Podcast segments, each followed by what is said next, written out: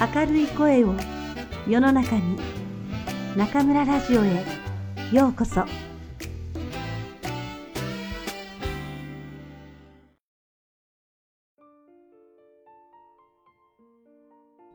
自分らしさはいらない。松浦弥太郎。積極的に自己否定する。体の使い方には誰でも癖があり右に偏ったり左に偏ったりします。一つのところを使いすぎるというのも癖の一つで、目ばかり使ってくたびれるといった話をよく聞きます。偏った使い方はあちこちに影響を及ぼすので、疲れすぎの目のせいで肩が凝り、頭まで痛くなってくるなどトラブルが広がっていきます。頭と心も同じように放っておくとバランスが偏るものです。どうもしっくりこない。ということは僕にもしばしばあり、そんな時は頭と心のバランスが崩れているので自分で自分を強制します。野球選手は打率が落ちた時、ピッチャーが強すぎるとか、監督の指示が悪いという不平は漏らしません。一人コツコツと自分のフォームを矯正していきます。それと同じで、うまくいかない自分のコンディションを整えるためには、自分自身を見つめ直した方が解決への近道となります。矯正とは、今ある形を理想の形に作り変えることです。言葉を変えると、今ある形を一旦否定すること。つまり、自分を強制するとは、自分らしさを捨て去り、前向きかつ積極的な自己否定をするということです。積極的な自己否定のやり方はごくごくシンプル。まずは、もっといい自分になれるように、前向きに今の自分らしさを否定する。次は、新しい自分の理想の形を思い描く。そして積極的にそこに近づく努力をするのです。積極的な自己否定の3つのプロセスで、一番難しいのは前向きに今の自分らしさを否定することです。人は誰でも自分が可愛いし、今まで積み重ねてきた経験、そこから得たスキルはよりどころとなっていて、なかなか否定しづらいものです。しかし、経験というのは過去の自分の意思決定によって出来上がったもので、自分自身ではありません。例えば、西に旅するか、東に旅するか、という選択に直面したとき、西を選べば、西の旅という経験をしますが、仮に東を選んだとしても、自分が消滅してしまうわけではありません。東の旅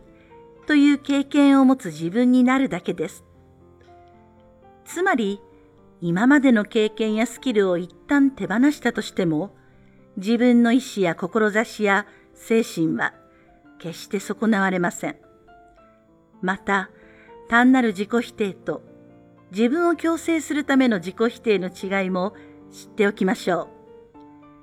単なる自己否定は、自分はすべてダメだ。何の価値もない。と人格を含めた全否定となり、自分で自分を追い詰めてしまいます。野球の例えで言えば、もうお前は打てない。金輪際やめてしまえ。と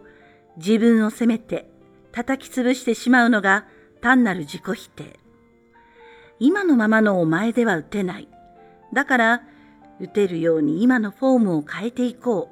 うと自分の現状をありのままに把握し改善するのが前向きな自己否定です。前向きな自己否定をするとは自分の選択を常に疑いちょっとでもおかしなところがあればもう一度選択し直すことでもあります。このやり方の方がいい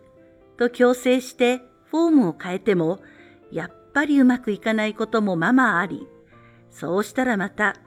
ではこっちのやり方にしようと強制していきましょう。僕は前向きな自己否定を続けているので、いつもトライエラーです。人より失敗の数は多いけれど、それだけトライしている証拠なので構わないと思っています。また、常に細かく矯正していると、ダメージの小さなエラーで済みます。さらに、トライすれば、たとえエラーになっても、自分だけのオリジナルの情報が収集できるので、決して無駄にはなりません。積極的な自己否定がうまくなると、いつでも自分をリセットでき、ゼロからスタートできる。そう信じて、繰り返し強制しているつもりです。人事異動はくじ引きでいい。僕がメンターにしている経営者がある時こうおっしゃっていました。人の適性を見て部署を決めるのではなく、全社員を混ぜこぜにしてガラガラポンで配属を決める。そうすると本当の能力がわかるというのです。そう聞いた時はとても乱暴なやり方だと思いました。しかし彼はこんな話もしてくれたのです。能力のある人というのは何でもできるんです。一流の羊飼いとして暮らしてきた人を草原から連れてきて会社の社長にしても本当に一流の羊飼いなら何とかこなしてしまうものだよ。それでも僕はいぶかっていましたが、しばらくして自分も随分大人になり、その通りだと腑に落ちました。くじ引きで決めたら、みんなが予想もしなかった仕事、経験のない仕事に就くことになります。年齢やキャリアをリセットし、全員が同じスタートラインに並ぶということです。そこでごまかさず、自分なりにやっていける人、全く経験のないところでも、心で考えて自分なりに動き出せる人。そんな人はゼロからスタートする術を知っているので、何をやっても最終的にはうまくやれるのでしょう。羊飼いが社長になっても、主婦が先生になっても、野球選手がシェフになっても、意思決定の方法や技術は違いますが、すべての基本となるその人の心の使い方は、仕事の種類で変わったりはしないはずです。時代の流れが速くなって、年齢や経験も関係なく、本当に能力で測られる世の中になってきました。そこで、いつでも声がかかるプレイヤーとして生きていくには、常に自分を強制し、前向きな自己否定を繰り返しておくしかない。そんな風に思えてくるほどです。少なくとも頭だけ使って知識を溜め込んだり、資格を取ったりするよりも、よほど確かな安全ネットになるのではないでしょうか。